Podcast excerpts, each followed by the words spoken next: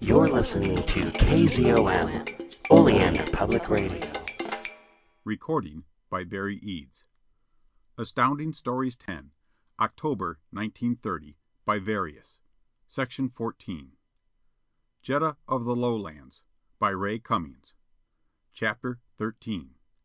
The Flight to the Bandit Stronghold. During this flight of some six hours, north, and then, I think, northeast, to the remote lowland fastness where De Boer's base was located, I had no opportunity to learn much of the operation of this invisible flyer. But it was the one which had been lost; wrecked, no doubt, and the small crew aboard it all killed. The vessel, however, was not greatly damaged; the crew were killed doubtless by escaping poisonous gases when the flyer struck. How long it lay unfound I cannot say. Perhaps, for days, it still maintained its invisibility, while the frantic planes of the U.S. Anti war Department tried in vain to locate it. And then, with its magnetic batteries exhausting themselves, it must have become visible. Perona, making a solo flight upon Nareda business to Great London, came upon it. Perona, Spawn, and De Boer were then in the midst of their smuggling activities. They salvaged the vessel secretly. De Boer, with an incongruous flair for mechanical science, was enabled in his bandit camp to recondition the flyer, building a workshop for the purpose, with money which Perona freely supplied. Some of this I learned from De Boer, some in surmise; but I am sure it is close to the facts. I have since had an opportunity, through my connection with this adventure which I am recording, of going aboard one of the X flyers in the Anti war Department, and seeing it in operation with its technical details explained to me; but since it is so important a government secret I cannot set it down here. The principles involved are complex; the postulates employed, and the mathematical formulae developing them in theory are far too intricate for my understanding. Yet the practical workings are simple indeed. Some of them were understood as far back as 1920 and '30, when that pioneer of modern astrophysics, Albert Einstein, first proved that a ray of light is deflected from its normal straight path when passing through a magnetic field. I am sorry that I cannot give here more than this vague hint of the workings of the fantastic invisible flyers, which today are so often the subject of speculation by the general public which has never seen them, and perhaps never will. But I think, too, that a lengthy pedantic discourse here would be out of place and tiring. After all, I am trying to tell only what happened to me in this adventure, and to little Jetta. A very strangely capable fellow, this young De Boer. A modern pirate; no other age could have produced him. He did not spare Perona's money, that was obvious.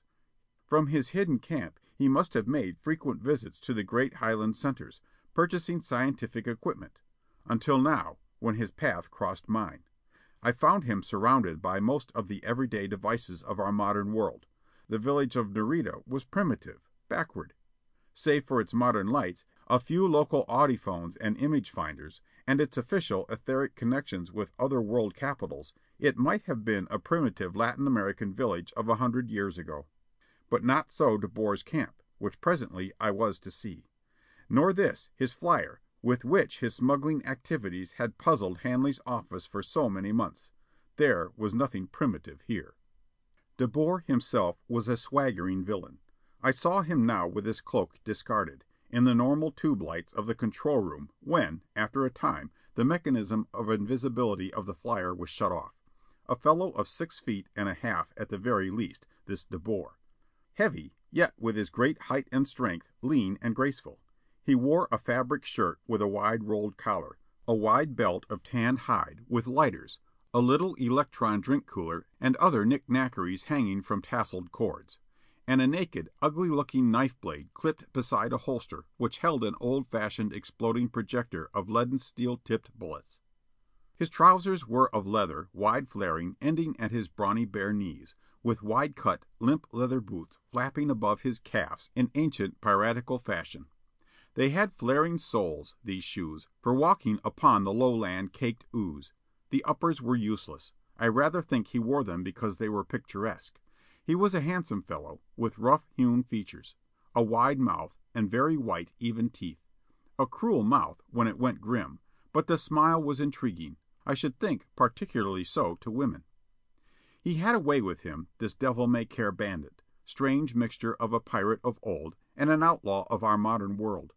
With a sash at his waist, a red handkerchief about his forehead, and a bloody knife between his teeth, I could have fancied him a fabled pirate of the Spanish Main, a few hundred years ago, when these dry lowlands held the tossing seas. But I had seen him, so far, largely seated quietly in his chair at his instrument table, a cigarette dangling from his lips, and instead of a red bandana about his forehead, merely the elastic band holding the lens of his image finder. It caught in the locks of his curly black hair. He pushed it askew, and then, since he did not need it now, discarded it altogether. Where we went I could not surmise, except that we flew low over the sullen black waters of the Nares Sea and then headed northeast. We kept well below the zero height, with the dark crags of the lowlands passing under us. The night grew darker. Storm clouds obscured the moon, and it was then that De Boer shut off the mechanism of invisibility. The control room, with only the watchful Gutierrez now in it, besides De Boer, Jetta, and myself, was silent and orderly. But there were sounds of roistering from down the ship's corridor. The bandits, with this treasure of the radiumized quicksilver ingots aboard, were already triumphantly celebrating. I sat whispering with Jetta. De Boer, busy with charts and navigational instruments, ignored us, and Gutierrez, so long as we did not move, seemed not to object to our whispers. The night slowly passed. De Boer served us food, calling to one of his men to shove a slide before us. For himself, he merely drank his coffee and an alcoholic drink at his instrument table, while absorbed in his charts. The roistering of the men grew louder. De Boer leaped to his feet, cursed them roundly, then went back to his calculations. He stood once before Jetta, regarding her with a strange, slow smile which made my heart pound, but he turned away in a moment. The bandits, for all De Boer's admonitions, were now ill conditioned for handling this flyer. But I saw, through the small grid opening in the control room ceiling, the pilot in his cubby upon the wing top. He sat alert and efficient, with his lookout beside him. The night presently turned really tumultuous, with a great wind overhead and storm clouds of ink shot through occasionally by lightning flashes. We flew lower, at minus two thousand feet on the average. The heavy air was sultry down here, with only a dim blurred vista of the depths beneath us. I fancied that now we were bending eastward, out over the great basin pit of the mid Atlantic area. No vessels passed us, or if they did, I did not sight them. De Boer had a detector on his table. Occasionally it would buzz with calls liners or patrols in our general neighborhood. He ignored them with a sardonic smile. Once or twice when our dim lights might have been sighted, he altered our course sharply. And, when at one period we passed over the lights of some lowland settlement, he flung us again into invisibility until we were beyond range. I had, during these hours, ample opportunity to whisper with Jetta. But there was so little for us to say. I knew all of Spawn's and Perona's plot. Both were dead. It was De Boer with whom we were menaced now. And as I saw his huge figure lounging at his table, and his frowning, intent face, the vision of the aged, futile Perona, who had previously been my adversary, seemed inoffensive indeed. De Boer obviously was pleased with himself. He had stolen half a million dollars of treasure, and was making off with it to his base in the depths. He would smuggle these ingots into the world markets at his convenience, months from now, probably. Meanwhile, what did he intend to do with me, and Jetta? Ransom me? I wondered how he would manage it. And the thought pounded me. What about Jetta? I felt now that she was all the world to me. Her safety, beyond any thought of smugglers or treasure, was all that concerned me. But what was I going to do about it? I pressed her hand. "Jetta, you're not too frightened, are you?" "No, Philip." Her mind, I think, was constantly on her father, lying dead back there on his garden path. I had not spoken of him, save once. She threatened instant tears, and I stopped. "Do not be too frightened. We'll get out of this." "Yes." "He can't escape, Jetta. He can't hide. Why, in a day or so all the patrols of the United States Lowland Service will be after us." But if the patrol ships assailed De Boer, if he found things going badly, he could so easily kill Jetta and me. He might be caught, but we would never come through it alive. My thoughts drifted along, arriving nowhere, just circling in the same futile rounds. I was aware of Jetta falling asleep beside me, her face against my shoulder, her fingers clutching mine. She looked like a half grown, slender, ragged boy. But her woman's hair lay thick on my arm, and one of the dark tresses fell to my hand. I turned my fingers in it. This strange little woman — was my love for her foredoomed to end in tragedy? I swore then that I would not let it be so. End of chapter XIV Jetta takes a hand I came from my reverie to find De Boer before me. He was standing with legs planted wide, arms folded across his deep chest, and on his face an ironic smile. "So tired! My little captives to me! You look like babes lost in a wood." I disengaged myself from Jetta, resting her against a cushion, and she did not awaken. I stood up, fronting De Boer. "What are you going to do with me?" I demanded. He held his ironic smile. "Take you to my camp. You'll be well hidden. No one can follow me. My X flyer's a very handy thing to have, isn't it?" "So you're the smuggler I was sent after." That really amused him. "Er, yes. Those tricksters, Perona and Spawn, we were what you would call partners. He had, the perfumed Perona, what he thought was a clever scheme for us. I was to take all the risk, and he and Spawn get most of the money. Tchah! They thought I was imbecile, pretending to attack a treasure, and being such a fool that I would not seize it for myself. Not De Boer." He chuckled. "Well, so very little did they know me. No treasure yet touched De Boer's fingers without lingering." He was in a talkative mood, and drew up his chair and slouched in it. I saw that he had been drinking some alcoholic beverage, not enough to befuddle him, but enough to take the keen edge off his wits and make him want to talk. "Sit down, Grant." "I'll stand." "As you like." "What are you going to do with me?" I demanded again. "Try to ransom me for a fat price from the United States?" He smiled sourly. "You need not be sarcastic, young lad. The better for you if I get a ransom." "Then I hope you get it." "Perona's idea," he added. "I will admit it looked possible. I did not know then you had government protection." He went grim. "That was Perona and Spawn's trickery. Well, they paid for it. No one plays De Boer false and lives to tell it. Perona and Spawn wanted to get rid of you, because you annoyed them." "Did I?" "With the little Jetta, I fancy." His gaze went to the sleeping Jetta and back to me. Perona was very sensitive where this little woman was concerned. Why not? An oldish fool like him. I could agree with that, but I did not say so. I said, "You'd better cast me loose, Jetta and me. I suppose you realize, De Boer, that you'll have the patrols like a pack of hounds after you. Jetta is a Nareda citizen. The United States will take that up. There's the theft of the treasure, and as you say, I'm a government agent." He nodded. "Your government is overzealous in protecting its agents. That I know, Grant. I might have left you alone, there in the gardens when I realized it. But that, by damn, was too late. Live men talk. Anyway, if I cannot ransom you, to kill you is very easy. And dead men are shut mouthed." "I'm still alive, De Boer." He eyed me. "You talk brave." This condescending, amused giant. I retorted, "How are you going to ransom me?" "That," he said, "I have not yet planned it. A delicate business." I ventured, "And Jetta?" My heart was beating fast. "Jetta," he said with a sudden snap, "is none of your business." Again his gaze went toward her. "I might marry her. Why not? I am not wholly a villain. I could marry her legally in Cape Town, with all the trappings of clergy, and be immune from capture under the laws there. If she is seventeen. I have forgotten her age. It's been so long since I knew her. Is she seventeen? She does not look it." I said shortly, "I don't know how old she is." "But we can ask her when she wakens, can't we?" He was amusing himself with me, and yet, looking back on it now, I believe he was more than half serious. From his pouch he drew a small cylinder. "Have a drink, Grant. After all, I bear you no ill will. A man can but follow his trade. You were trying to be a good government agent." "Thanks." And then you may make it possible for me to pick a nice ransom. Here." "I hope so." I declined the drink. "Afraid for your wits?"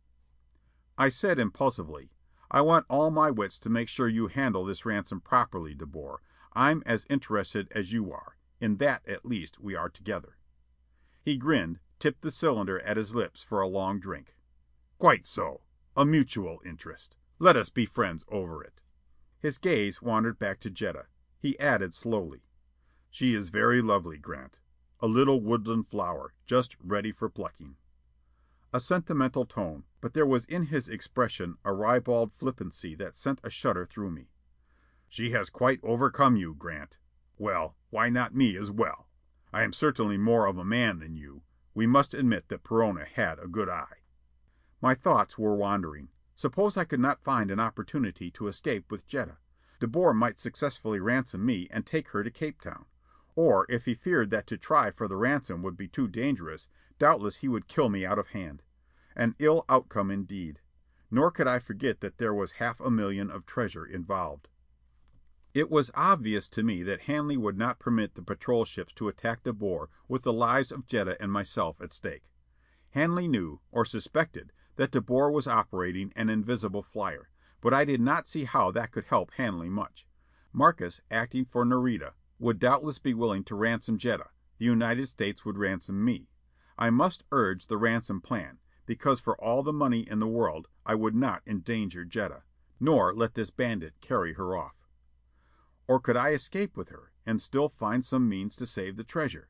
It was Jetta's treasure now, two thirds of it, for it had legally belonged to her father. Could I save it, and her as well? Not by any move of mine, here now on this flyer. That was impossible. In De Boer's camp, perhaps; but that, too, I doubted. He was too clever a scoundrel to be lax in guarding me.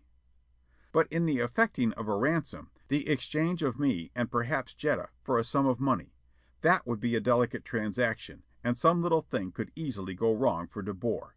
There would be my chance. I would have to make something go wrong. Get in his confidence now so that I would have some say in arranging the details of the ransom. Make him think I was only concerned for my own safety. Appear clever in helping plan the exchange, and then so manipulate the thing that I could escape with Jetta and save the treasure, and the ransom money as well and capture De Boer, since that was what Hanley had sent me out to accomplish. Thoughts fly swiftly. All this flashed to me. I had no details as yet, but that I must get into De Boer's confidence stood but clearly. I said abruptly: "De Boer, since we are to be friends "So, you prefer to sit down now?" "Yes." I had drawn a small settle to face him. "De Boer, do you intend to ask a ransom for Jetta?" "You insist with that question." "That is my way. Then we can understand each other. Do you?" "No," he said shortly. I frowned. "I think I could get you a big price." "I think I should prefer the little Jetta, Grant." I held myself outwardly unmoved. "I don't blame you. But you will ransom me? It can be worked out. I have some ideas." "Yes," he agreed. "It can be worked perhaps. I have not thought of details yet. You are much concerned for your safety, Grant? Fear not." An amused thought evidently struck him. He added: "It occurs to me how easy, if I am going to ransom you, it will be for me to send you back dead. You might, if I send you back alive, tell them a lot of things about me." "I will not talk." "Not," he said, "if I close your mouth for good." I had no retort. There was no answering such logic, and with his murders of Spawn and Perona and the deaths of some of the police guards at the mine, the murder of me would not put him in any worse a position. He was laughing ironically. Suddenly he checked himself. "Well, Jetta, so you have awakened." Jetta was sitting erect. How long she had been awake, what she had heard, I could not say. Her gaze went from De Boer to me and back again. "Yes, I am awake." It seemed that the look she flashed me carried a warning. But whatever it was I had no chance of pondering it for it was driven from my mind by surprise at her next words. "Awake, yes. And interested, hearing this Grant bargain with you for his life." It surprised De Boer as well. But the alcohol had dulled his wits, and Jetta realized this, and presumed upon it. "Oh!" exclaimed De Boer. "Our little bird is angry." "Not angry. It is contempt." Her look to me now held contempt. It froze me with startled chagrin, but only for an instant. And then the truth swept me. Strange Jetta! I had thought of her only as a child, almost, but not quite a woman. A frightened little woodland fawn. Contempt, De Boer! Is he not a contemptuous fellow, this American?" Again I caught her look and understood it. This was a different Jetta, no longer helplessly frightened, but a woman, fighting. She had heard De Boer calmly saying that he might send me back dead, and she was fighting now for me. De Boer took another drink and stared at her. "What is this?" She turned away. "Nothing.